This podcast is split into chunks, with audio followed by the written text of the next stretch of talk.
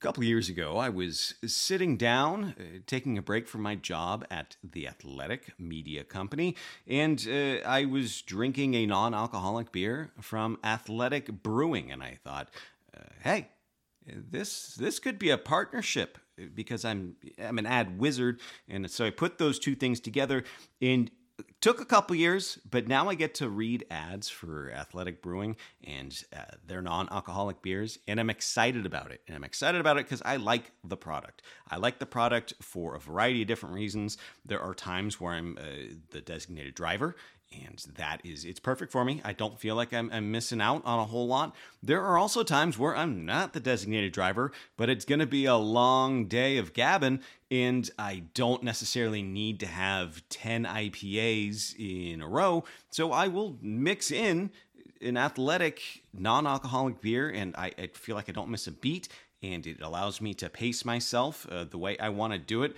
It's perfect for beach days, music festivals, uh, baseball games, camping, late nights.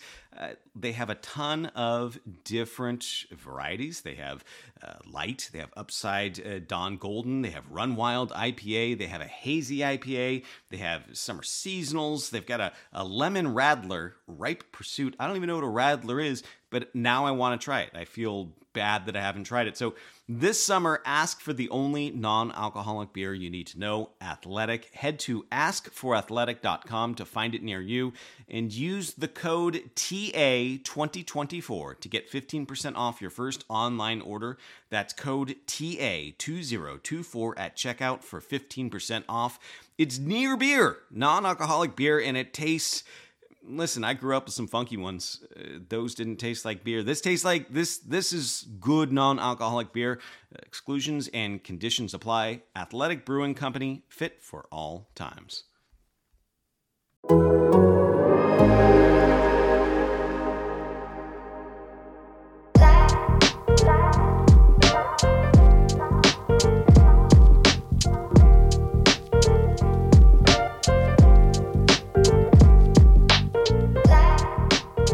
How's it going, everybody? This is Andy McCullough from The Athletic here with Marc Carig, also from The Athletic. You are listening to a special virtual me- winter. What is it? The winter meetings? The winter meetings? That's what they're I, called. I believe that's correct. You are listening to the special virtual winter meetings edition of Beyond the Scrum. That's Marc Carig. I'm Andy. How are you guys doing?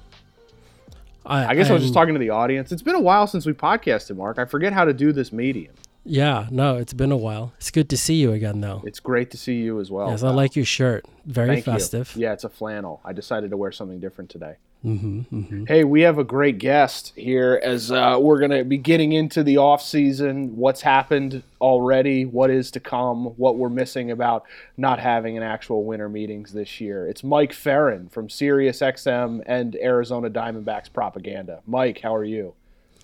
Great, Andy. It's nice to be with you. How are things over at Pravda? yeah, D-backs Pravda. Yeah. We I actually want to talk about the D-backs. I, I am interested. Would you in like D-backs. to? That's I actually know. I I have America's some, team. America's team. Yeah, the, yeah. I like the D-backs. Hey, uh, please rate. No, review it's a fact, on Jack. iTunes. You do like the D-backs. Oh, I do love that song. That is No, my favorite. Uh, that is my favorite post-game victory song. Michael, how are you, man? I'm great. It's it's nice to see your guys' faces. I wish we were standing around making fun of Passan together in a hotel lobby, but here we are. Passan, uh, Passan, who you know just debases himself on the worldwide leader, uh, you know, weekly at this point, said this podcast is lame. So uh, if you disagree with him, please rate and review us on iTunes. I have to say, Nice. I've listened to it a couple of times, and I must say, it is the most mundane podcast I have ever listened to. What does that mean? Yeah. It's just mundane. It is what it is. No, it's, you guys have done some great stuff. The Ross Stripling interview. This um, what Listen what month was guy. that again? Uh, Oh, it was that- like Wrong March pod, but seventy okay. right? That was really good. Yeah, that was with me and Pedro. Thanks for Yeah, listening, Michael. thanks. Oh, sorry. That was uh, yeah, that. that. was the Dodgers podcast. It's Yeah. all Well, that was good. Yeah, close That's enough. good. You still doing that one, Andy? We're doing lots of things here at The Athletic. Uh, you can subscribe at theathletic.com. There's no winter meetings. How are you guys holding up without it? Well, I mean, I can only speak for me, but I actually love the winter meetings because I get to stand around and drink with you guys for four days. You know, like we we we see each other a little bit maybe during the course Yeah. of the season, but we don't get everybody mm. together out uh, except at jewel events and at the winter meetings there's a lot more downtime than there is if you're covering an all-star game or or you know the world series or a league championship series so i miss it i mean the, the thing i miss the most about regular baseball this year was just seeing everybody you know missing miss you know having random conversations with either friends who are journalists or scouts or you know talking to coaches or players and any of that. I like baseball in i mean i love the, the sport but i like covering baseball because people in in baseball tend to like to talk about baseball. And there's a lot of time to stand around and have conversations over the course of the day. And uh, as an extrovert i missed that. So my dogs are really tired of me um, discussing, um, you know, whether or not it, it's actually five million dollars a win versus eight million dollars a win on the free agent market, and you know whether or not the the you know Rapsodos do a good enough job of uh, tracking spin axes um, and and you know how to pair that stuff together. And I would rather ha- have somebody else that doesn't just bark at me uh, have that conversation. I would rather than bark at me in English as opposed to in dog. Sure. Yeah. My cat is very confused why I keep asking why the Rockies DFA'd or non-tendered David Dahl, but are paying Mychal Givens. It just, you know, but my dog, my cat is just like, please leave me alone. I don't care about this. You know what the line is for this? I finally figured it out the other day. Is anytime you come up with anything that can't be explained in 2020, you just have to pause and go, "The aristocrats." There you go. That's it. Mm. That's what it is. It's, it's the aristocrats. That's that's why the Rockies are doing that. yeah, the Rockies. God bless them. Mark, how are you, man? Uh, no one cares, Andy, but I'm fine. I'm fine. I I'm, care. Uh, no, you don't. Just stop. Stop with your bullshit already. We're not. We're not even five minutes into this thing, and you're already full of crap. You don't care. Mark, but I'm I'm care fine. more about you than I do Andy. Well, That's definitely that's true. nice. That maybe that's true. I, I'm I'm well, Andy. I uh, you know, it's. I never thought I would say this, but uh, I, I miss the winter meetings. Um, you know, it's uh, it's my annual heater palooza, so uh, that sort of sucks to not have that. Uh, and you know, it, it it is fun to see everybody meandering about, like going through that hallway and hearing Ferrin's voice bounce around like a basketball, while you're trying to like hear Boris.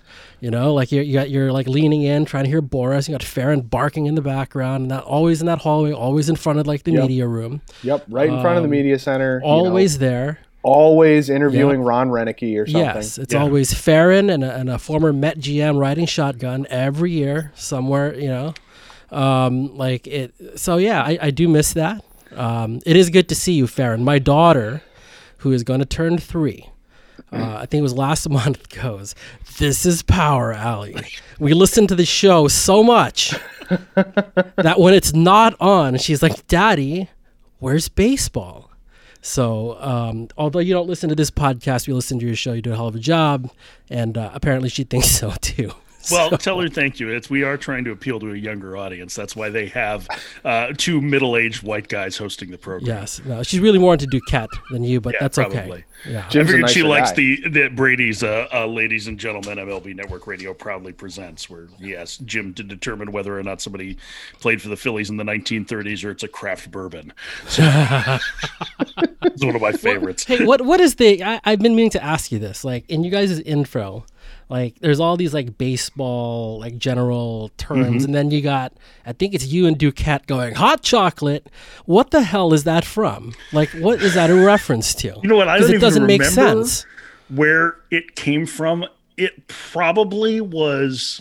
It, it it's something that's happened relatively recently, like within the last three or four months, and I think it might be a Rod related. Hang on, let me send a text message. And like Rod is our favorite whipping boy, right? Because like I I actually made T-shirts that say bacon on the table. Bacon on the table. Oh, beautiful. so like um so yeah like i don't remember exactly where it came from but we just act like assholes for the most part so like that's it doesn't really matter Uh, yeah, you guys have and an gotten a lot of mileage out of the bacon on the table thing, which is super, super entertaining. i mean the fact that he went back to it again like eight weeks later after he said like the whole the whole premise was that what was it guys like Rafael Devers and Xander Bogaerts are the guys you want up in the big spots when the bacon is on the Bacon's table on the table. and He's then like, obsessed with right man, right spot. That's his like. That's his tick. he's obsessed with bunting That too. The other one was from opening night. It was the, the when, who was I can't remember who the Nationals laid down the sacrifice, and he said, "Heads you win, tails you win more." it doesn't. I think like. It's. I mean, it's. There was a there was a really pretty good uh, made for TV movie probably about fifteen, almost twenty years ago about um, the early days of Monday Night Football called Monday Night Mayhem, and there are some clips in there of what OJ was like as a sideline guy, which are just like you know, I got a tip from a source that the Chiefs are talking to Stram about a head job. Like that's what I think of every time I hear Rod talk. I don't know if that's the right comp uh, Mike, and we're just going to move on.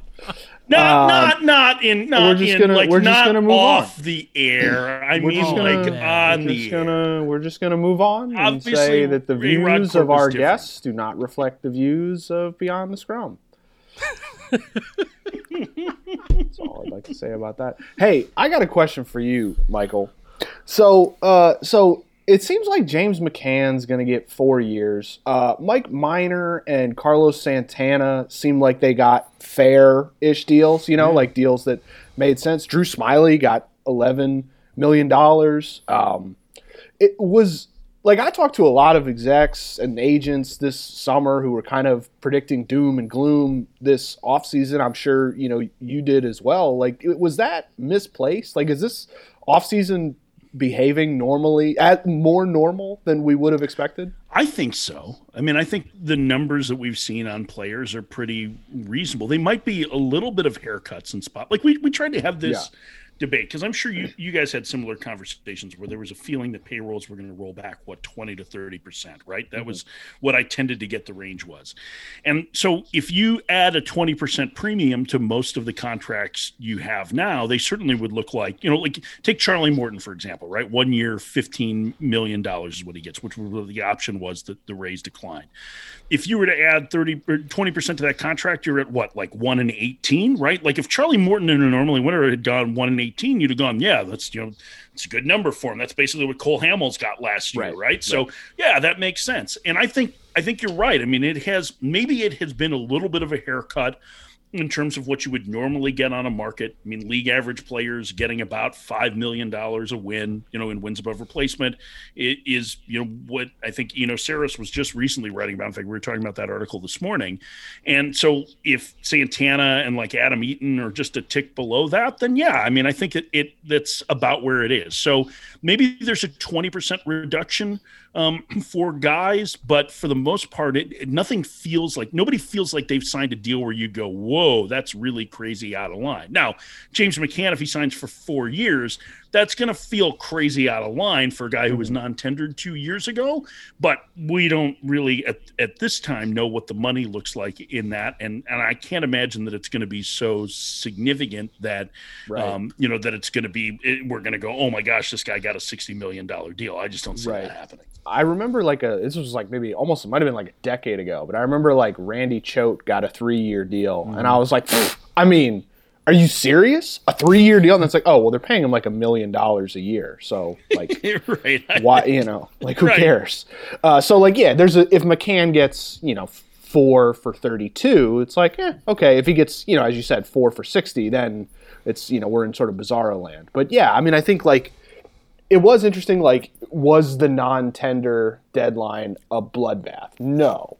Was it pretty bad for labor? Yes. And it's kind of interesting trying to find like what the the middle ground is on that. I guess. But I think it's I think it's been bad for labor over the course of the last several years. I mean, I think that's what the trend has been. No, no, no, no. I would say that the trend line really when it comes to the tender deadline has been the last 4 or 5 where Yeah. you've seen the numbers fair. go up. And I think what's happened is that you've seen teams devaluing the major league regular. I mean, I think in in Ken Rosenthal's article, he had a great quote from Barry Meister about basically the rank rank and file major leaguers are the ones who are really suffering in this. And those guys who are league average to to slightly below, they're the ones that take a hit. And what ends up happening is that that the market, because that's the vast majority of players, gets flooded then, so it helps to drive prices down.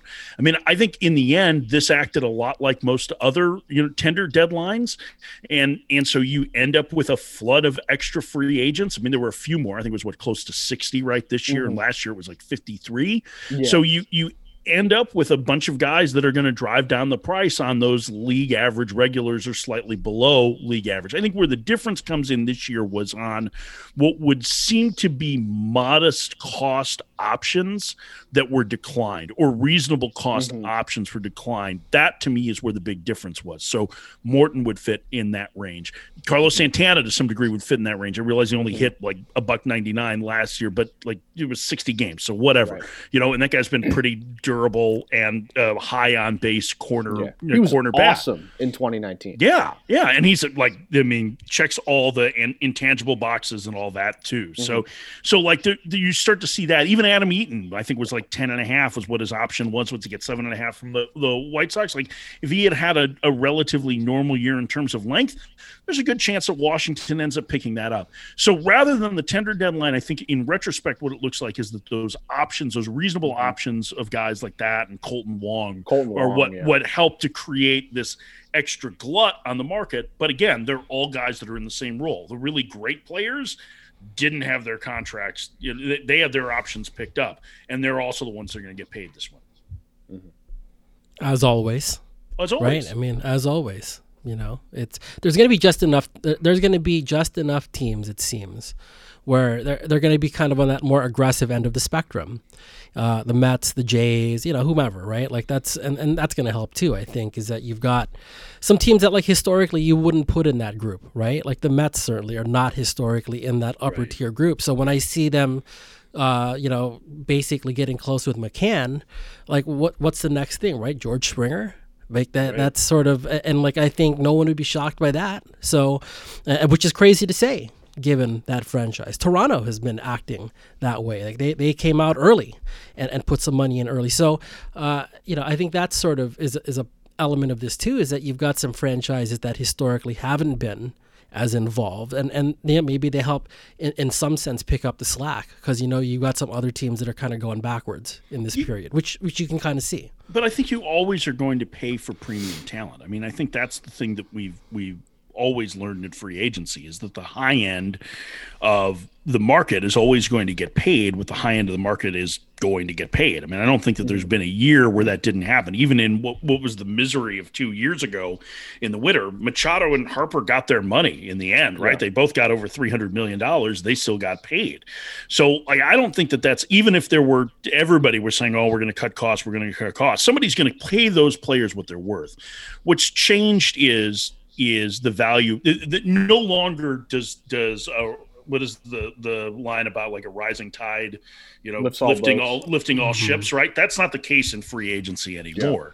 Yeah. And so what's happened is that that you know, okay, those guys are getting their money, but then it's not pulling everybody else up in the market because teams aren't as desperate because they have a better idea of or or are more committed to the idea that if a guy is a league average player, you know, you can replace him with a league average player regardless of the position, you know, or you can you can find that guy relatively cheaply now. I mean, in the last 5 years that's changed significantly. I mean, think about this. Like 5 years ago we were talking about what Jeff Samardzija, Mike Leake getting these like 75 85 yeah. million dollar contracts right like those guys pitchers like that on the free agent market now you know like what like let's use Jake Odorizzi as an example right Jake Odorizzi is a pretty good pitcher I know he had a bad statistical mm-hmm. year in his four starts and had some weird injuries but like what's a reasonable number for him? Like three and thirty, like three and thirty. You know, like half yeah. basically what Leake and and or less than half than what of what Samardzija got for yeah. you know almost half that time. So we're not seeing those double double markets anymore because of that.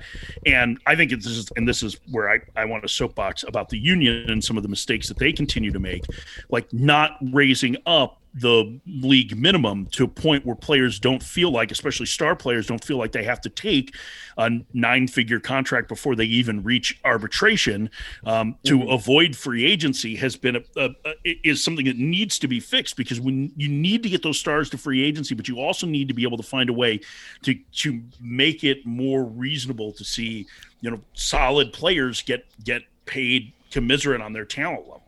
So who's like an example of that? Who is a guy who like isn't you know didn't like didn't get isn't getting get paid commensurate to his level of talent. Ronald Acuna like, Jr.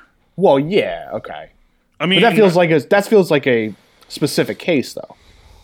Well, no, I think. I mean, you think you can make the case on just about a- anyone I mean, who signs I guess those. Bre- Bregman's pretty similar. Eloy in. Jimenez, I mean, has a very Yeah. good chance to be that. Luis Robert might end up being that. I mean, basically, if you're taking advantage of those early on, I mean, Robert Yeah. at the very least, Robert's got a chance to be pretty special if he can Yeah. tone down the strikeouts and have a little bit better approach. And you know, listen, as as he gets adjusted, I think he probably will. I mean, he does things that are pretty stupid, you know, but but signing those early contracts have cost them money in free agency. And and I Yeah. think that there's and, and even like like the Ozzie Albies deal, like Ozzie Albies is a good player. He's not a great player, but he's a good player.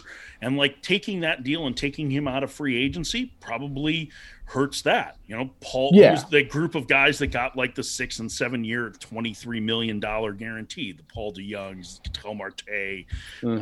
um, you know, those kind of things. Maybe not the same with Kingery, Scott Kingery with the Phillies because he just hasn't been very good so far. But like that, that kind of stuff, like you need to be able to, to ensure that those contracts aren't aren't happening. I think if you're the union, so that you can get those guys to free agency to try and and ensure that players are getting paid, you know, through that. And then there's Right. the whole arbitration cases too, where you don't want to flood the market with free agents. So how do you handle that? Right. a, we're dealing with a lot of shit here. Well, I But, guess like, what the, you know- que- the the question is like if if you are the the union, and I, these two goals maybe aren't necessarily always uh, misaligned, but is is it to raise the average salary for everyone in the union, or is it for your individual members to get lifetime changing wealth? And sometimes those things are sort of competing, right? Like that sort of financial security that some of those deals offer guys, it's understandable why they would take them. Now, I don't, I'm not like advocating for that and saying like all players should take, you know, pre free agency deals, but like I've talked to lots of guys who, you know, say things like, well, I was, you know, I was making the minimum, I had two kids, and they offered me $50 million. So I took it, and I never had to worry about money again for the rest of my yeah life. i think you have to make it tougher for them to make the decision you know if you Mm-hmm. if you have a minimum salary that's let's say what is it right now mark it's what 570 something like Five- that five, somewhere in- seven, yeah. yeah so like so you're talking about like if you even double that you know what it is if you're talking about a million dollars a year and then the the basic raises that come even in renewals you know i think it makes it a little bit easier to move on to to to at least think twice about signing that kind of contract. I mean, I don't think any player necessarily is beholden to everybody else that's in the players association to make deals for them. I think what you need to do is like if you if your job is to try and help get players generational wealth, that that's going to be you're going to be limited to the 1% of players or 2% of players. Like you're not going to do that for everybody, mm-hmm. you know? And and it's really going to affect the guys that are the fringe ones who don't, you know, by the time they pay union fees and and dues and taxes and all that stuff, you know, aren't aren't actually making a they're making good money. Don't get me wrong but they're not Mhm. getting like we don't have to work any more money. So i think i think that there's a it's tough to try and do both but i don't know that we can be in a position where it's a star driven system anymore. Hmm. You know those deals also kind of in the bigger picture right? Like we've, we were talking about free agency and the mm-hmm. impact that'll have. Look arbitration system when you don't have guys pass through the system they can't push the bar forward for everybody that comes after them. And while that isn't as stark or dramatic as the differences you'd see in free agency over time it affects more players and does have a significant impact on how guys are paid, especially the group that you were talking about earlier, right? Like those dudes who might get the arbitration, but odds are they're not going to get the free agency and, and like be in a position to like get a major league deal, right? So, because that's just the odds of it. You've got to play six years to get to free agency, and it's a very, very hard game. So, the best chance for someone to get paid beyond the minimum then is to get to arbitration. But now the, the teams have like figured out that, you know, and, and they are working together, by the way, which is not illegal, right? It's not like collusion because like they can work together. Um, It's it's totally fine. But uh, I think the fact that they've done that is, is altered the arbitration system and, Yeah. and in effect like really impacted a really large swath of players and it's not as perceptible as free agency certainly not as dramatic but for this class of players it's a huge deal i think Yeah, I think I just, want, just want to say. I feel like what I feel like what what happened with Eddie Rosario is like really troubling. I guess long term that like a good player just like is getting cut because he was essentially too good but not good enough in a way. You know what I mean? Right. Like he's being punished for competence. Well, I think you've seen that. There's at least one guy each of the last several years that you've seen that with. I'm trying to think back who it was last year, but there's always going to be guys like that. I mean, Rosario. Listen, Rosario's not a very good defender. He doesn't get on base. Like we can pick uh, around sure. warts on him. Certainly, you know, Schwarber's another example of that. Like Schwarber probably would have been at a higher number even than eight million if he hadn't, you know, had an injury in 2016 that cost him most of the year. But that's a 30 homer bat with with high on base who isn't a very good outfielder, but is a, a slugger. And like that, those are the numbers that tend to get paid in arbitration. I think Mark, to your point, one of the things that's important is not just raising that minimum, but trying to ensure that if okay, if teams are telling you that service time is the most important thing, right? Like we like let's look at the Lance Lynn trade, right? Dane mm-hmm. Dunning's decent pitching prospect. I like him maybe a little bit more than some evaluators do, but most have him kind of pegged as a back end of the rotation guy. But he's got uh, six years still, right? Yeah, he's got six years of control, right? Yeah. So, but if he's a back end starter and he really is like a number five starter and maybe just a shade below the league average, like the Rangers are going to non tender him after year one of arbitration. And that's going to flood the free agent market again. And so, what has to happen, I think, in those arbitration years are if a team is going to value six years of service time, then they should be committed to six years of service time, or there needs to be something that happens. Th- this is all really complicated stuff that I don't fully understand because I'm an idiot. I mean, like I, I mean, like I'm a broadcaster, but yeah. but like, and it, and it's not something I think that can necessarily be fixed in the next CBA without a significant kind of shutdown, which I really think is disastrous for um, the sport overall and the long term health of both sides if they do shut down, especially after what happened this past summer. So, but there are some serious things that need to be adjusted in terms of the structure of the way contracts are are handled. I mean, this arbitration structure is, you know, what close to 50 years old, right? Like this, mm-hmm. we have to modernize these collective bargaining agreements and the and the contract system to be able to fit the way the game is played now. And I don't I personally do not think the union has done a particularly good job of advocating for those spots to try and move things forward because the the owners aren't going to the owners are going to take the system if it benefits them. They're going to keep right. Hey man, right. like we, we don't have any issue to change. The the players want to change it. They should change it, and I would hope that at some point they do decide to. But what are the what do the players have to offer back in exchange for making the big league minimum, you know, 1.5 expanded playoffs? And so okay, so they can offer basically the destruction of the sport. Well, that's what they that's what they have to offer essentially is, you know, I we're going to we're going to ruin the game. I mean, that's it's going to happen regardless.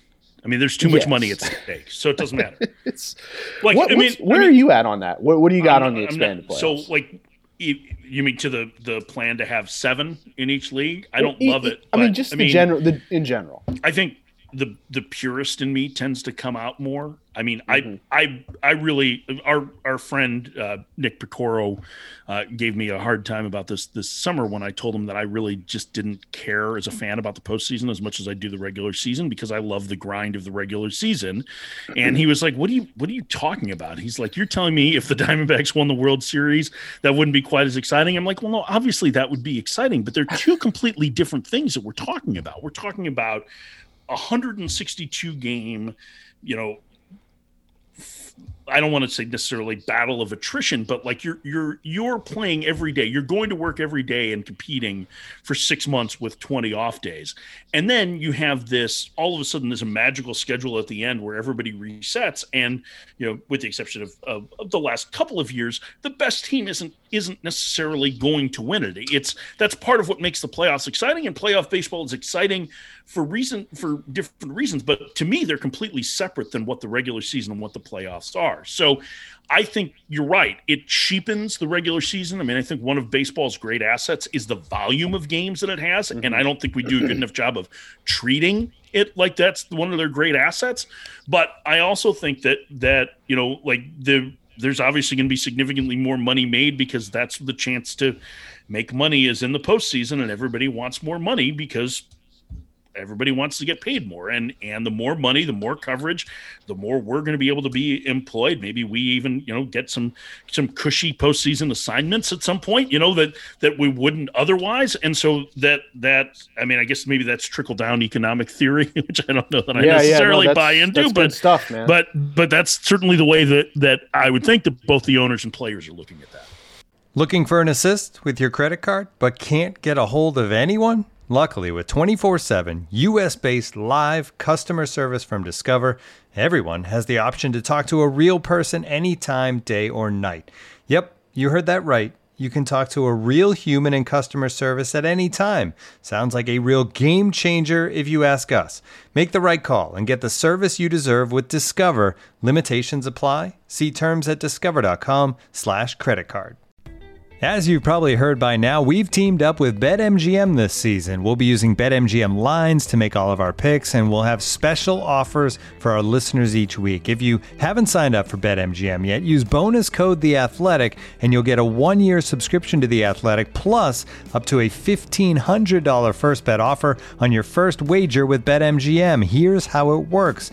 Download the BetMGM app and sign up using bonus code The Athletic. Make your first deposit of at least $10. Place your first bet on any game and claim your voucher for a one-year subscription to The Athletic. See BetMGM.com for terms. U.S. promotional offers not available in D.C., Mississippi, New York, Nevada, Ontario, or Puerto Rico. Gambling problem? Call 1-800-GAMBLER. Available in the U.S. Call 877-8-HOPE-NY or text HOPE-NY 467-369 in New York. Call 1-800-NEXT-STEP in Arizona. 1-800-327-5050 in Massachusetts. 1-800-BETS-OFF in Iowa. 1-800-270-7117 for confidential help in Michigan. 1-800-981-0023 in Puerto Rico. First bet offer for new customers only in partnership with Kansas Crossing Casino and Hotel.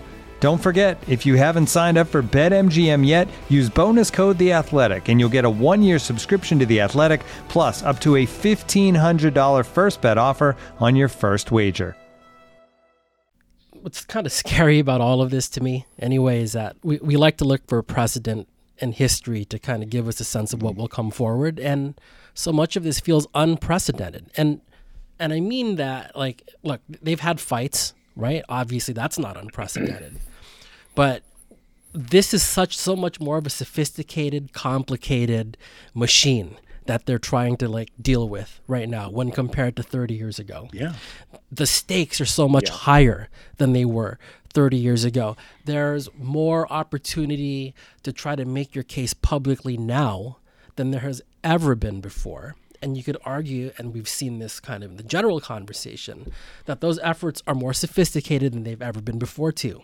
And so it, it's like kind of like you know, to me, when I look at it and I hear conversations like this, it kind of sends a chill up my spine because I, I it's really difficult to even know how this is going to go. Mm-hmm. Like, there's nothing to really compare it to, and I think sometimes comps are like bring comfort in a weird way because you can kind of know what to expect. And and yeah the general framework is there. We know it's a labor fight but i just think there's so many aspects of this that we don't know that the consequences are things we can't even really fathom right now well and i think i think you're talking about something that's contentious by nature because mm-hmm. it's it's a collectively bargained issue between between labor and management and then add into it the fact that they're that you know one side may not feel like they're being treated fairly in terms of the percentage of compensation that they're getting for you know the revenue and and you know the players are the reason why go to games you know I, I don't I don't you know I don't have a financial flexibility pennant in the office yet but I might get one you know maybe I can get that championship belt from arbitration a couple of years ago and see if I can put oh, that up God. that'd be great um, yeah. but, but so like we we go to see so they understand that they're a huge part of the product and the owners from their sake from their standpoint are paying out a significant amount of money on on salaries and they feel like they're the ones that are risking significantly more. And so they they want to make sure that that that that they're getting their fair share or what they feel like is their fair share of the money as well. And then you add into that the fact that there are those more um, there's so many more platforms to try and raise the tension level.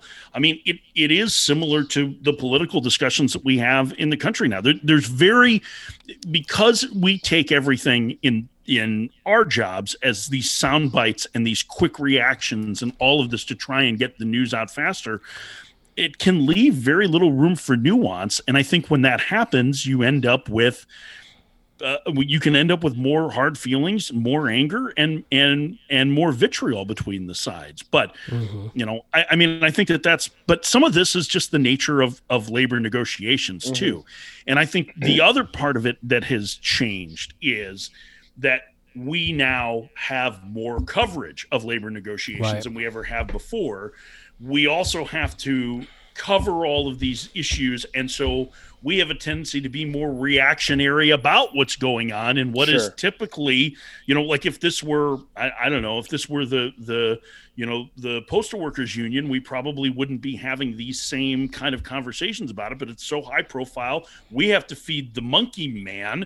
And so like in the end we end up uh, contributing to or, or at least drawing conclusions from the contentious nature of it based on the fact that that we see these two sides fighting and we really have no idea what's going on because we're broadcasters and journalists we don't have degrees in collective bargaining yes we're not brain surgeons we're not, we're not brain surgeons well you know not not everybody can be. But but we also are really bad at covering collective bargaining as an industry. Yeah. Like we are really bad at it. And I learned some of that this summer in, in, talking to some people who are labor attorneys, like we suck at it. The they they just no think we're like the we're stupidest doing. people on the planet, huh?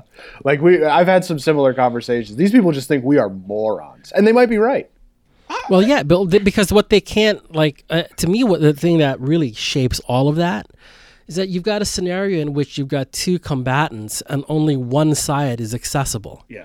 More yeah. or less. So yeah. that's that automatically just changes the chessboard totally compared yeah. to like another type of business where you know that you know both sides actually talk, both sides act like that's not what exists in baseball at all. And and and so it's actually gotten worse. And it was another point I was going to make about it and why this is so different like there were you know let's go back 30 years ago like you would hear about some player ending up on waivers by accident because the GM screwed yeah. up. Yeah. Right, right, right. Moises Alou, right? right Moises right, Alou like, ended up on waivers yeah. because they Oops. asked for the wrong waivers on him. Exactly. So stuff like that would happen, and, and so like, I, and I and I bring that. That's an obviously an extreme example, but like it is reflective of the level of what we're dealing with here. So you've gone from that to oh shit, put him on waivers accident, my bad, don't claim him, help me out, guys, and they would. By the way, they'd like uh, don't touch him. They'd make their little agreement, and he'd stay where he's supposed to be, but could you imagine that shit happening now? Huh? And like the, the, the, age of like, you know, consultants to come in and basically, yeah, tell us how many baseball people we can lay off and still be fine with. That's what happens in the game today. They, they we are uh, covering people who are beholden to efficiency first. It feels like, and so are those people going to, like? Th- these are the folks that are driving this conversation. I, I don't think that it's. I, I mean, now I haven't worked in any other industry other than media, and I've covered only baseball for the last what close to fifteen years. So it's tough for me to have. Um, any real perspective because it's been a long time. Um, it's been 20 years since I had a retail job, even. So, like, I, I it's I, am not entirely sure, but I would assume that this is what's going on in every industry. That this is the battle between, this is the new battle between labor and management right? Like this is different than a hundred years ago. You know, this is like whoever's going to write the jungle for this is probably not going to be focused on on food safety so much as you know how how does everybody get their piece of the pie because there should be plenty to go around. And so yeah, you're right. There are efficiency experts and there are consultants and there are you know you're trying to find the most efficient way um, to you know build a, a contender or to be able to be the most profitable in in this. But I don't know that it's any different than any other place and some of it is just the the throes of modern business school and until somebody finds a more effective way or better way or changes it it's you know we're going to keep going down the same path. But somebody will. I mean it'll happen. It might take another 10 years 20 years whatever and it may not necessarily change for the better but it's going to change. Michael let me tell you about an economic system called capitalism and how it affects all of the american life do you have uh, 45 minutes I, I would be uh, excited to talk about that, Andy, because I do like making money. So yeah, well, all right. I, I don't feel like doing this. Ferrin, uh, what was uh, your retail job? Uh, my retail job was so when I quit my job in Indiana because I just hated it. Um, I went and moved home, and I worked in the music department at Borders. Oh shit! I was I really good too. I had been I a classic rock disc jockey, so like I was like all. Oh in. man! I used to get secret totally shopped all that. the time, and like they was I would end up with like the thirty dollar gift cards. Could you like tell? Could you tell? Could you spot a secret shopper? Never. I never did. But I didn't. Wow. Pay, I just treated everybody well, which is what's changed in me. is Very out of I'm character a- for you. Yeah, now you don't Yeah. have time for it. terrible. Yeah. Now you Hey, won't buy a lousy of, beer uh, at the fucking winter meetings. But anyway, Speaking of giving up and uh, going back home, uh, so I've been thinking, uh, you know, like the, the Phillies, Gonna get a little right? personal. No, no, no, no, no. The the Phillies are uh, sort of like in the post uh, man. trying era. The Reds, you know, trading uh, Raisel Iglesias, you know, non-tendering Archie Bradley. They're paring down. Um, you know, looks like they might try and trade Sonny Gray. And these were both teams who engaged in kind of, uh, you know, hard tanking. You know, not maybe not as like uh, extreme as say what the what the Orioles are doing, but they were, you know, more or less they tore down. And I guess what I'm wondering is from your perspective, like if there's lessons to be learned from the way those things have gone, like what what you think the state of tanking is in 2020. Well, I so Buster Olney wrote about this the other day, or, or at least uh, highlighted. I think Sam Miller's finale at ESPN yeah, Sam had on something this, on the right? on the Phillies. Yeah, So it focused on the Phillies, but but what it ignored was that, and you can throw the Reds into this too, I guess. But the the vast majority of the teams that have gone through this have been playoff teams now, right? They they, Mm-hmm. I mean, you start going through the teams that have torn all the way down, and you know the Cubs, the Astros, the White Sox, the you know all of these teams that have done it have gotten to the postseason and have been you know it, have been primed or look primed to have long runs. I mean, whether this is the end for the Astros or not, I mean they've been to the postseason what five of the last six years. Cubs went five out of six times. Each of them won a World Series championship. Um, you know they don't have the resources necessarily. Well, I think in the Cubs case they didn't do a good job of reallocating their resources uh, along the way as they were taking on you know more contracts and decided to launch their own television network and stuff like that. But like th- there there are some teams that that have done a better job of trying to keep that window open but all of them and i think seattle is going to probably bear fruit here pretty soon and they've got a chance to be pretty good. Like they have really good position player prospects and really good starting prospects. I think they're for the most part we're going to be you know, hitting like 800 on those uh, on the ones over the course of the last decade. Now i don't know what's going to happen with detroit. I don't know what's going to happen with baltimore although i would argue that both of their situations were they were more traditional in the sense that they had bottomed out. Tigers had kept the tried to keep the window open as long as they possibly could. They couldn't do it anymore. There's only one way you can go, and then you have to build up talent from within. Baltimore, remember Baltimore? There were the year that they lost what 117 games or whatever it was. I had two colleagues, former general managers, that picked them to win the division that year. That was supposed to be a good team. Right, and right. it, and it wasn't. And so like they had bottomed out. So like they're those aren't teams that like like the white sox or the mariners that were in the middle and had good assets and and sunk them. I mean i think what you have to look at is the decision making from the organization and what they did and like with with in the case of the phillies they just never really developed enough talent. I mean they got really high risk high reward prospects back from the rangers and none of them panned out. None of them panned out. I mean who was the best player that came back in that deal? Jerad Eickhoff yeah, probably. you know like who was like the fifth piece right like so like that ended up not working and that was again you know, that was a previous administration and they were very like tools oriented but i understood why they made the hamels deal that those guys made sense for them in the reds case they they were you know they had kind of gotten to the point where they were going to need to trade guys and they they traded cueto and they didn't get a ton back for him because of Right. when they did it um and so like you're going through a, a, a rebuild and you have to identify the right talent in the organization. You have to draft well at the top of the draft. You have to make smart trades. You have to win those margins. You need to get the the guy who, you know, looks like he might be an or guy, but one of your scouts thinks an adjustment or PD guys thinks he can make an adjustment to bring him to a regular. You need to hit on all those things.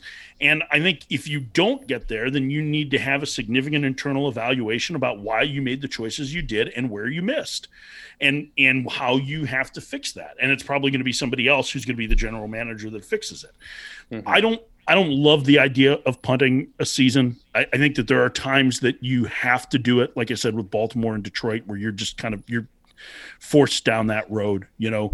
Uh, but I think that that just to use those two teams as a referendum against what things have gone is probably disingenuous as well hmm. because because it ignores the teams that have had success doing it.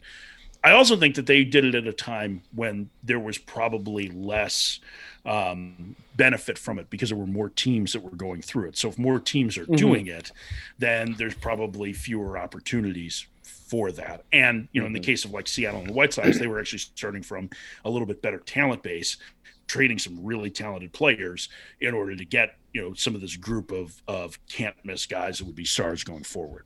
Mm-hmm. Mm-hmm. You know, it's interesting, kind of contrasting like the teams who did the hard tanks with clubs like the A's, the Brewers, and like even the D backs, right? Who like have threaded the needle from mm. through contention cycles. And like, I'm curious actually, you know, with the D backs, right? Like, I tease you a lot because, you know, you work for them or whatever it is you do. Um, because I wear like, Sedona red colored glasses. Because you, yeah, because like you're the mascot half the time or something. But like, the organization does a lot of things right. They play a good brand of baseball. They clearly like have an identity that makes a lot of sense. And they're also just because of like the fact that they play in the West with the Dodgers, like in a very, very difficult position. And so I'm just kind of wondering, like, for teams in that spot who like want to contend, but you know, are either unable or unwilling to spend the financial resources, like how do you how do you get past the super teams, I guess? Well, they haven't yet, so I don't know that I have a good answer for that. You know, and now the Padres are pretty good, and the right. Giants are about ready to be fully operational, which is kind of scary. So, yeah. Um, I think it's just trying. I mean, I, th- I don't think that there's anything that really is reinventing the wheel. I think what they have tried to do is take advantage of where there is an inefficiency in the marketplace, which has been that there have been these kind of league average players that have been available that are mm. upgrades over maybe what they had, who aren't going to be too expensive compared to what they've done, um, you know, over the course of their their of what other guys would be who might be a little bit better, or what what you would expect them to be over the course of their career, and try and get the most that they can out of like the Kole Calhouns or trading mm-hmm. for Eduardo Escobar and getting him on a reasonable contract. Then beyond that, and you know, finding those players who are pretty good and and just pretty good players. Like having a lot of pretty good players is good. You need a star to build around. They had that with Paul Goldschmidt. Um, mm-hmm. They they I think they still have it with Ketel Marte, even though the, the power numbers weren't there in the in the shortened season. Um, so you need some of that, and you need that player to be relatively inexpensive. And then you have to draft and develop, and you have to make smart trades. So you have to know when your you have to do as good a job or a better job of scouting your system as you do others i think. Because i think you have to have an understanding of who the guys are that are can't miss that can't be touched because you need those players in their control years. And then you have to find the ones that are going to be eh, attractive to the industry that you really don't believe in so that you can add major leaguers to your roster hmm. to be able to help out. And hopefully ones that are that are um, inexpensive. I think it's why the the and and not that i don't think this guy's going to be a pretty good player. I think he's got a, a, real chance to be. But the jazz chisholm for zach gallen trade is a really fascinating one. I mean that's like a straight up baseball trade. Most of the challenge financial financial transactions overall, but mm. like this is this was like two rookies traded for one another, and like they're they both have a chance to be pretty good. They filled a need for for each spot. They knew they needed Gallen. I think Gallen is. I mean, you guys have seen Gallen. Gallen's really good. He's really good. Really boy. good, and he's mm-hmm. gonna explode. That was a great identification to figure out that that that he was good and that he was available. So mm-hmm. I think making those kind of deals makes sense. And then it can't you can't be afraid to have to rip the band-aid off. You have to do a little bit of the Tampa. Maybe not to the same degree that they do with the Rays, but like when Paul Goldschmidt has a year left and he's 32 mm-hmm. years old, you probably have to disappoint your fan base and trade him so that you can get players back that can help. And mm-hmm. they got, you know, solid players in Carson Kelly and Luke Weaver right. who aren't stars but are solid. And again, trying to build out that base and then, you know, continue to be as competitive as possible and hopefully you're adding at the deadline or if you're if you are out of the race you need to be aggressive in trading players away to be able to replenish that to be able to have that next group that next wave of players ready. So um, i think it's a it's not really all that untraditional in its manner. Mm. Maybe it's just different because it, it looks like the way teams operated for, you know, throughout the 60s or good teams, you know, teams that were competitive largely throughout the 60s, 70s, and 80s.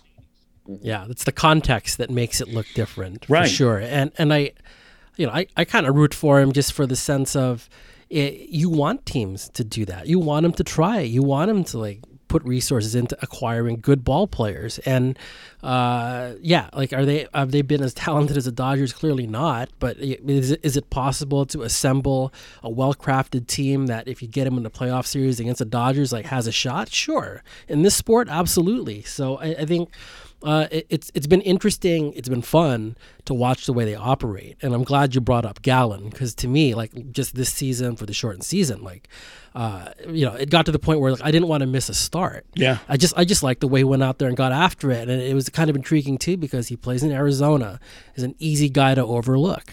Yeah, but you know, and the Marlins have made this habit of trading away some really good pitchers, and at the end of the day, he might end up being the best one. I mean, he, I, I was super impressed by him. I know you see him all the time, but like, yeah, it was like it, it was kind of appointment viewing. If he was on the bump, like I, I would try to see some of that game. Yeah, I mean Marlins still have some pretty good pitching there too, and and yeah. they traded it. They they did you know deal him away. Yeah, he's you know he has the starter kit for what you expect to be a guy like he's he's it's not a fair comparison because their stuff is different but he's kind of that Aaron Nola type you know where it's like no one thing really blows you away but then you watch everything together and you're like oh yeah this and then add in the competitiveness and the really really thick um, you know Philadelphia area accent and like it's just like he's very South Jersey in the way he talks and there's something in the water that, that really allows him to to tap into to that. And I, and and I think that that's you know I mean okay so like he's a star level player potentially right Marte is a star level player but the other part of this comes into the on field stuff which is execution and they were really bad at doing mm. this year at doing the things that they generally have done really well the things that that you guys appreciate in watching them they have been a very good base running team. They have been an excellent yeah. defensive team. They have not beaten themselves because when you're when you're David, you can't miss with that first rock that you fire at Goliath. Yeah. You got to hit, and you've got to be able to have you you you just have to be able to to win those margins, and that's where they had been really successful and need to get back to if they're going to be competitive again in 2021. Looking for an assist with your credit card but can't get a hold of anyone? Luckily, with 24 7 US based live customer service from Discover, everyone has the option to talk to a real person anytime, day or night. Yep, you heard that right. You can talk to a real human in customer service anytime. Sounds like a real game changer if you ask us. Make the right call and get the service you deserve with Discover. Limitations apply. See terms at discover.com/slash credit card.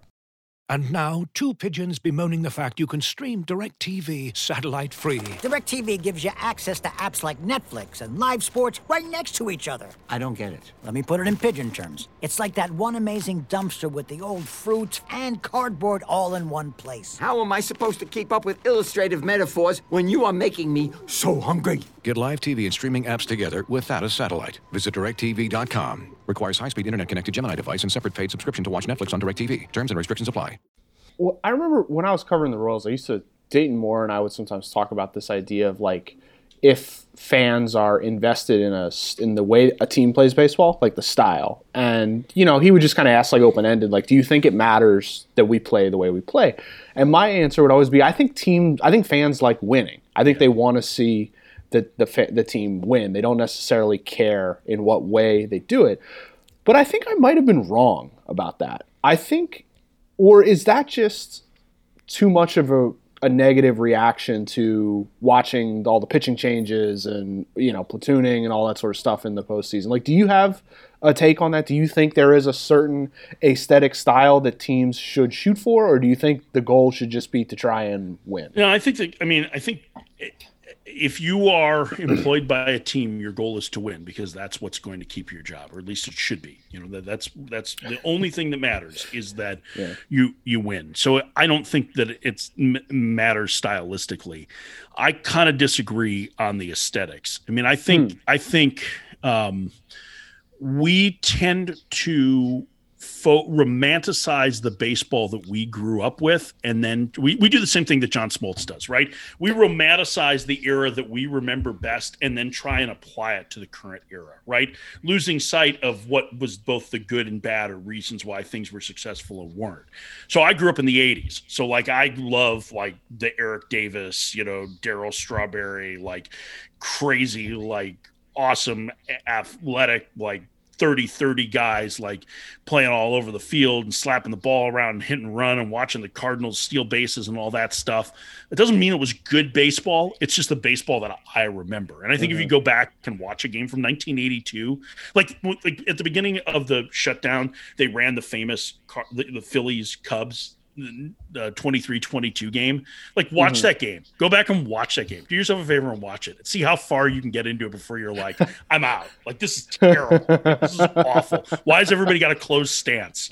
You know like like why is everybody slapping the ball on the ground? You know yeah, like yeah. why why is Randy Lerch throwing 72 mile an hour fastballs? Yeah. That's the one that stands out the most. Whenever i see games from that era you see these pitchers out there who aren't even in particularly great shape, not throwing particularly hard. You know, they're up to their 140th pitch, and it's the same stuff. Like you know, like missing all over the place. Like it's just not as skilled. And like I, I hate saying that like I'm bagging on them because I'm not. No. Like when the context of their time, they were they were freaking the best in the world. Go watch but, Seaver's like, no hitter. Different. It's the same thing. Mm. Like go watch mm-hmm. Seaver's no hitter, and you're not you're you look at it now in the context of what you see, and go, man, what like is that is it really that dominant of stuff? But like you're watching the hitters react, and you're going, I guess, right. Yes, it is. You know, like it's, so it's yeah. it's you're right. It's entirely in context. 100%. I mean, I, I think if I could change one thing, it would be the pacing issue. I really think that the hmm. style of play, the one that you find so aesthetically displeasing, Andrew, um, with the strikeouts and the it could dingers, just be, by the way, that I just don't like baseball. Well, that's always a possibility. That could just be the possibility. But you also so hate people, just, so you're in the right line of work. I never said I liked anything. Loves words. Anyway, though. sorry. Go. Is there a yeah? That's true. Is there a physical aspect to that too, though? Because I've read that right that some of the time between pitches is literally people getting physically ready to throw another baseball 100 miles an hour. And then to, to, to get yourself physically ready to do that again over and over and over again is going to require more time in between. I mean, doesn't that make sense? I've read that too. And yeah, I think it, it does. But have we seen a drop in velocity in the minor leagues where they've had a pitch clock for how long? I mean, I don't, doesn't seem like we have, and the games have gotten shorter. So mm-hmm. maybe except for the PCL in 2019, because I don't know if you know this ball was really yeah, I, flying I that year. Right, but for right, the most part, at like Double A, A ball, you know, where the pitch clock is gone, they've been the the games got shorter, and guys mm-hmm. still threw hard. So I I think I think yes, on the surface, that would be my buy-in on it. Was like, yeah, it probably does, but I don't necessarily know if you want a game that's more active, where more balls are put in play. Do you want guys that you know, that throw 94, 95 instead of 97, 98? Maybe. You know, maybe that's maybe that's a you know not a, a bad thing necessarily. Maybe it promotes pitcher health too to not necessarily yeah. have that ramped up. Maybe it doesn't. Maybe it makes them more susceptible to injury because they're uh, more fatigued with every pitch that they throw. But but I I don't know the answer to it at all. But I would think that I mean I would just like to see it all happen faster. Isn't, the, isn't I, the issue less uh, velocity than just movement? Like, uh, like I, I wonder, you know, wouldn't I mean they should just ban the sticky stuff, or at the very least have a standard issue sticky stuff that you should only uh, you know. be allowed to throw three off speed or breaking pitches per at bat, and then everything will be fine. Oh no, no, no! You can't do that to Rich Hill. you, you you're taking you're taking bread off Rich Hill's table. No, I, I, no, he, just three straight curveballs and it's game over. Well, that to me, like, because people talk about like banning the shift. Like, I don't like that. I don't. I don't like the idea of regulating the shift. I think. I think. I, I want I fewer wash. rules. I want fewer rules. Like, I. I think the, the, every time you add a rule, it becomes there's unintended consequences. Um, so, but it seems like getting rid of sticky stuff or at least regulating it uh, would be a way to make it so that every pitcher who comes into the game isn't the best pitcher you've ever seen. I do think that there's something about like the anticipation that's so as a broadcaster, like I love those anticipatory moments. You're in the big spot late in the game, the big hitter gets into the three one count, and everybody knows the fastball is coming, right? And you want to know what's happened. And it's taken maybe because we th- that predictability has happened. I'm just because I've not heard this before. I'm just kind of thinking through this. Because that predictability has happened, we take less out of those anticipatory moments because we're just anticipating, right. like, okay, well, it's 3 1. He's going to get a breaking ball here, right? Like it's going to be a strike and then it's going to be 3 2. And then he's going to swing a slider in the dirt and then it's going to be over. So it takes that, it takes us out of that moment and that edge that we have as a fan where we want to be on the edge of our seat for what we anticipate is the big moment. It's a great way to put it too. It's about the weight. Yeah, yeah like it, I yeah. think we forget that part of the equation so much. We focus on action, action, action, action. Yet this is a sport that is predicated on appreciating and anticipating, and kind of that big moment. The lead up is just as good, right? So it's um, yeah, and I guess like some that that uh, the takeaway from that is reduced when there's just so many t- instances where you can predict and, and do it accurately, and yeah. that, and that kind of and so that's why when that when that so this longtime executive said that, like it, I kind of stopped for a second. It's like, damn, that's a a great way to put it. But I, I, wonder if we could do a better job as broadcasters of selling those anticipatory moments. I mean, you were you were fortunate, Marc, in that you get to grow up listening to Bill King, who I think is one of the best ever at making you feel like every moment you were on the edge of your seat. In fact, I think there was something that he talked about uh, about once that he said, um, you know, if you're listening to the game and I can get you and just make that little twist, then I know I have you, right? And he was so good at that. And I think we spend so much time presenting facts, information, stories that at times we lose sight of building that anticipation and excitement for the moment mm-hmm. and and it's not even the moment like you want the payoff as a fan right like you want you want your guy to hit the three run homer in that spot but the you know on the 3-1 pitch when he fouls it back that's a big moment. And it's like oh mm. gosh you know and then you get frustrated again. Like you have to be able to play the the excitement levels off of all of that. And i i don't know that we necessarily do a good job of that as a as a whole as announcers in playing up those moments it's interesting. I love that you got a Bill King reference in here. That makes my Bill King right is like Bill King is the, the, man. He is the man. He's maybe the greatest basketball announcer of all time. I think he's one of the most underrated baseball announcers of all time. Mm-hmm. And he I'm like Bill King. If you've never listened to Bill King do a baseball game, like go find him because you can find him on the internet. Man, they are so They're good. Great. Go listen to the Raider clips. Yeah. Every every Raider moment of the 70s Holy roller. is Bill King just being amazing at his job. And by the way, Kenny Korach, like, mm-hmm. who worked with and like took over, like Ken's great at that too. Actually, yeah. I think like it's been fun. Like Bay Area people are lucky, man. Like there, there's a lot of great announcing both sides of the bay. Pat Hughes in Chicago. If you get to those big moments, and Pat is Pat is very, very regimented in the way he speaks and the way he he sets situations up. But in those big moments, he knows how to draw you into him. And that you grew up listening to Bill King. I don't watch much baseball, so I don't, you know, I don't know kind of what you guys are talking about. Why do you hate baseball so much? I always wonder I, this. I don't. Hate, you make, I like, you make baseball. all these jokes about it all the time. It's like I don't watch much baseball. I don't do that. Like, like you, like you work for the athletic you don't have a deadline. Like why aren't you just watching baseball? Seriously like it drives me it drives me fucking nuts andy. Like i will sit in the press box and be like i don't watch i haven't watched a game in six months. Screw you. Like this Holy is Toledo. First of all michael michael i spent nine years on the beat Okay, I spent nine years. You don't know what that's like. Oh no! Okay, yeah. you've only been dressing up like you know the D-backs dinosaur for like four so or five. Okay? Your life is so hard, Andy. no, I like baseball. I just joke about it. You know, it's because every because here's the thing. I don't work for baseball, and I don't, and I don't, and and maybe you and I maybe slightly differ uh, uh, about this, and that's fine. Like I don't like look down on people who feel this way, but like I don't think that as a journalist, my job necessarily is to like um, help the sport promote itself better or like you know be more exciting or, or anything no. like that like i don't i don't work for the sport like i'm just interested in like the people involved in telling stories about that and so this is my like defense mechanism you know, that I put up uh, to because I just you know don't really like.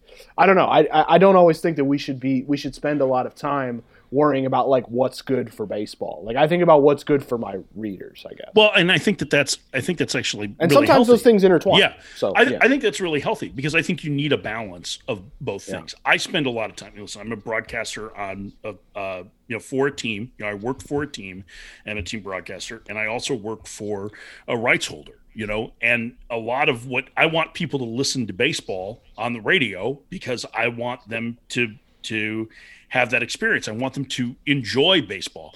That it's a different role. It's why I'm not a journalist. I'm a broadcaster. And there's a significant difference. I make there are times where I'm a reporter where I'm delivering to you the facts of what's happening in a situation, but I'm not someone who is is allowed to by nature of their job to be dispassionate about the subject Sure. or to take that away. I don't think that that's that's I don't think that's possible. So let me throw this one at you because I thought about this the other day and I'm, I'm starting to ask people about it. We talked about how players are probably better than they were. The game looks different than it did in the 70s and the 80s and all of this, right? The same could certainly be said for executives, right? So mm-hmm. I'm curious if you were to take, and don't name names, you don't, or you don't have to name names, but whoever you think is the worst general manager in baseball, in what year would you have to go back to for them to be the best general manager in baseball? 2005. I'd say about 2005. no, you'd have to go farther. I Than think you might have to go a little bit further than that. You think so?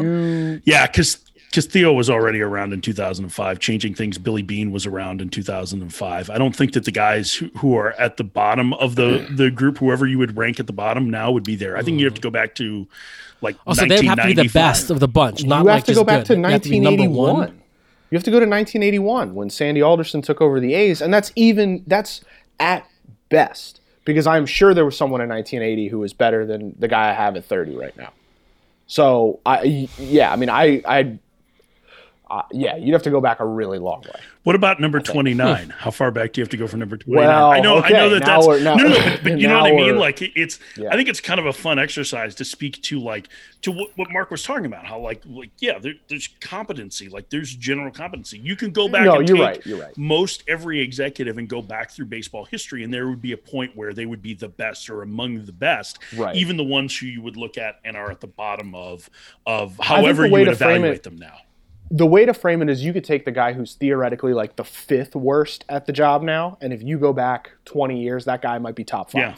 Whoever Well, that is. I, well I think you know, okay, it's a great that's- example of this is Andy MacPhail. Like, and not to not, I mean, listen, Andy's had a great career and tremendous baseball family and a huge part of it. But like, the Phillies are in disarray right now with him as the president. But think back to mm-hmm. 1986 and 1987 when he was running the, the Twins, and and he was the best executive in baseball, right? Like that's the same same guy, right? Like he went through transitions with you know some rough years with the Cubs, then some pretty good ones when he was running it, and then like there's there's I mean there's a whole lot of of just in that in his career arc in watching how the people have changed around him as as he's you know he's evolved, but how you know how he has kind of fit into it. I don't think you would put him in the top five executives right now, and you you might put him in the bottom five. And I hope I'm not offending Andy to say that. I probably am, but like that, that guy's accomplished more in baseball than I ever will. But it's just the way that the game has evolved overall. Hey, I thought you were going to paint your office. Ferrin, like, so Ferrin referenced this earlier, Andy. Like, we had a pretty testy text exchange about some dorky ass baseball thing, but it began with Ferrin going, hey, your office wall's nice or your, your wall your color's nice like what is that? And then i went down to the basement like unearthed all the cans like found like the actual paint color and send it. And now i look at his office right now on this call that is not So- the color that is on my wall. So what the hell is going on? it wasn't for my office it was for my wife's. Uh, my wife wanted it i think for our bedroom or something else and she decided to go with a very light pink in her office. So she's taken over. So she has she she is a an executive, like a, a, marketing and communications director, who is working at home. Who unfortunately is just on the other side of this closet that's to my right, and so she has to. She has today put up with like six and a half hours of my loud ass just making noise while she's trying to like save the world and sustainability. Yeah. And like right yeah. before we recorded this, she was like, You were really loud today. I was like, It's gonna get worse. it's just it's just you shouting, Jim, would you rather have George Springer for eight years or JT Realmuto for six?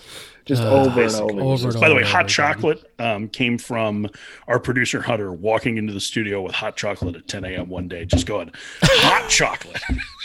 he was all fired up about it. I love it. Full circle, baby. That way, that's my doppelganger, right? Yes. Yeah, you know Hunter. Hunter's yeah. my doppelganger. Yeah. yeah. yeah, DC Andy, they call him. If you've listened to this much, Mike Ferrin, you clearly are a masochist. yes. And if you've listened to this much and you are not a subscriber to the Athletic, go to theathletic.com/slash Beyond the Scrum and join. It's a good site. You'll like it. I already joined. Good. hey, thanks everyone for listening. Have a good one.